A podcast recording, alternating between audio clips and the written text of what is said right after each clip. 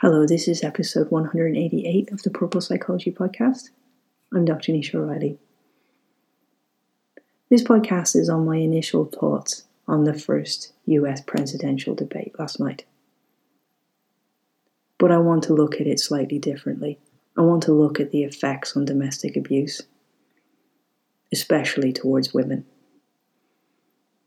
There have been many critical analyses done but I want to look at the impacts of what played out. There have been many memes too. My favourite was the suggestion that a mother who's been at home since March with her children should moderate instead. And this isn't far enough from the truth for me. It was like watching a really bad domestic play out. How can you possibly find your voice? What does it take for you to stand there in calmness and secureness and know the true reality, to know your facts? It's easy to zoom out and forget that you're watching a debate for the position of president in one of the most influential countries in the world. You could substitute in any bully at home. How do you stand up in the face of such a barrage of abuse, such a shifting terrain?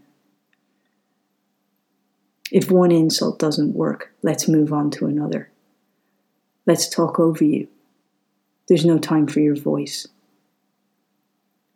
And then there's the sense of what is real. That's a lie. I never said that. No, I never did that. You imagined that. There's a element of the persecution complex. You don't like me. You're setting me up here. You know you caused this. And all of this is done to draw your attention away from how insecure I feel, what a failure I am. If I shout loud enough, you can't be heard. If I hurl enough insults, if I throw out enough random untruths with such conviction, will you know what's real anymore? Will you know what to believe? You can imagine the abused partner, especially women, and their total loss of security, their total loss of confidence, their lack of self, their lack of objectivity anymore, and their total loss of face so that they can't talk to anybody about what's really happening, so they can't seek objectivity outside the relationship.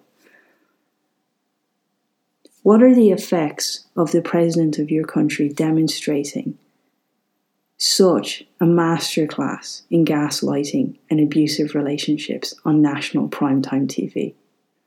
How will you ever manage to recover from the impact of that? And the worst part, when you're in that totally dysfunctional relationship, it's completely believable. You don't know how to find your voice, or how to find the facts, or how to find your confidence to answer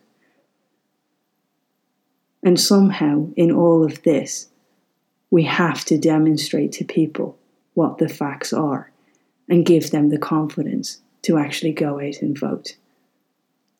And in some cases, you're asking them to vote against the people who are abusing them at home in the same way.